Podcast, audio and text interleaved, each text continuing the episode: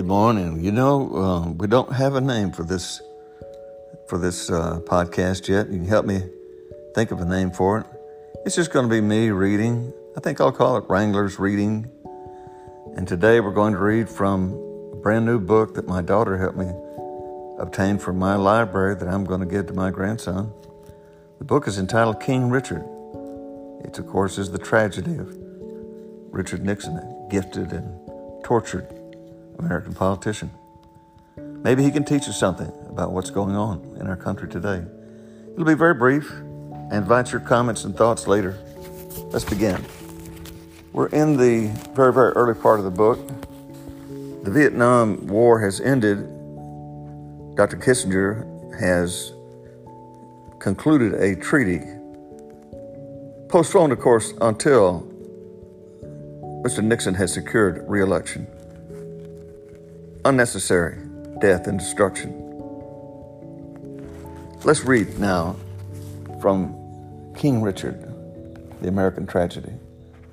Back in Washington, the trial of the Watergate burglars was about to resume in the U.S. District Courthouse, a mile down Pennsylvania Avenue from the White House. After nine days of hearing, Judge John Sirica had made little progress in establishing the truth.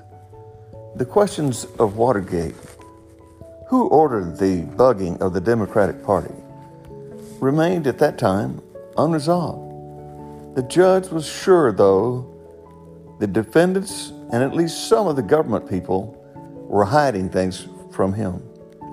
It was a strange and very perplexing case. Watergate, of course, began with just the routine discovery by a security night watchman of the recently completed Watergate office building. Ten stories, it was a complex of buildings designed by the futuristic Italian architect on a triangular swath of land on the Potomac near the Kennedy Center. The Democratic headquarters occupied the entire sixth floor with a balcony that looked away across over the river. The residential buildings were distinguished by their swirling shapes, curving concrete balconies, spectacular views of the water. From the river, the complex resembled a giant cruise liner, a self contained world with its own swimming pools, restaurants, post office, bakery, a city within a city, the developer said. The Washington Post called it Ship of Fools. A glimmering Potomac Titanic without the icebergs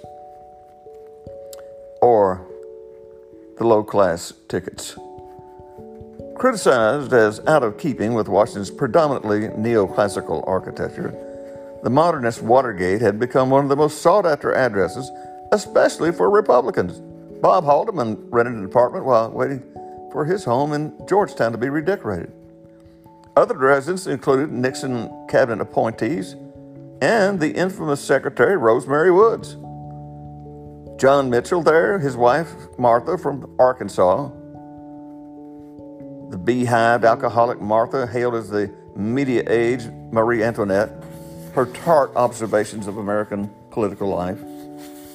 The Dragon Lady, Anna Chennault, lived in a penthouse. Chinese born widow of the commander of the Flying Tigers, a group in World War II.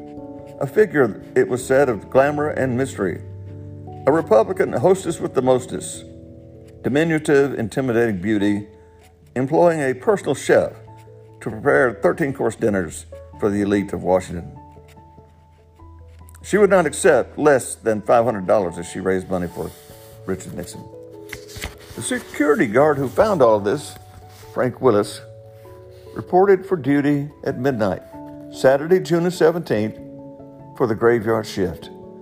He noticed a piece of duct tape had been placed across the latch to the door leading to the underground parking garage. And because the tape was there, the door wouldn't lock. And he removed it. And he was hungry, so he looked for some takeout food at the Howard Johnson. Now, after finishing the burger and fries, he went back to the door. To his surprise, the latch had been retaped while he was gone. Whoever applied the tape was still there in the building. And Frank called the police, reporting burglary in progress. Three plainclothes officers arrived five minutes later in an unmarked patrol car. They were the bum squad. They'd been on the lookout for drug dealers. They were all dressed like hippies, long hair, windbreakers, surplus jackets.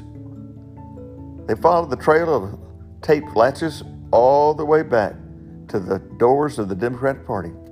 And when they entered the office, they found five men in suits and ties hiding behind the desk. The burglars put up no resistance. Five of the easiest lockups I ever had, said one of the cops. Now, I'm going to just pause right there because we don't want to read too long today. I'm very excited to find this book. I want to know the story. I want to know.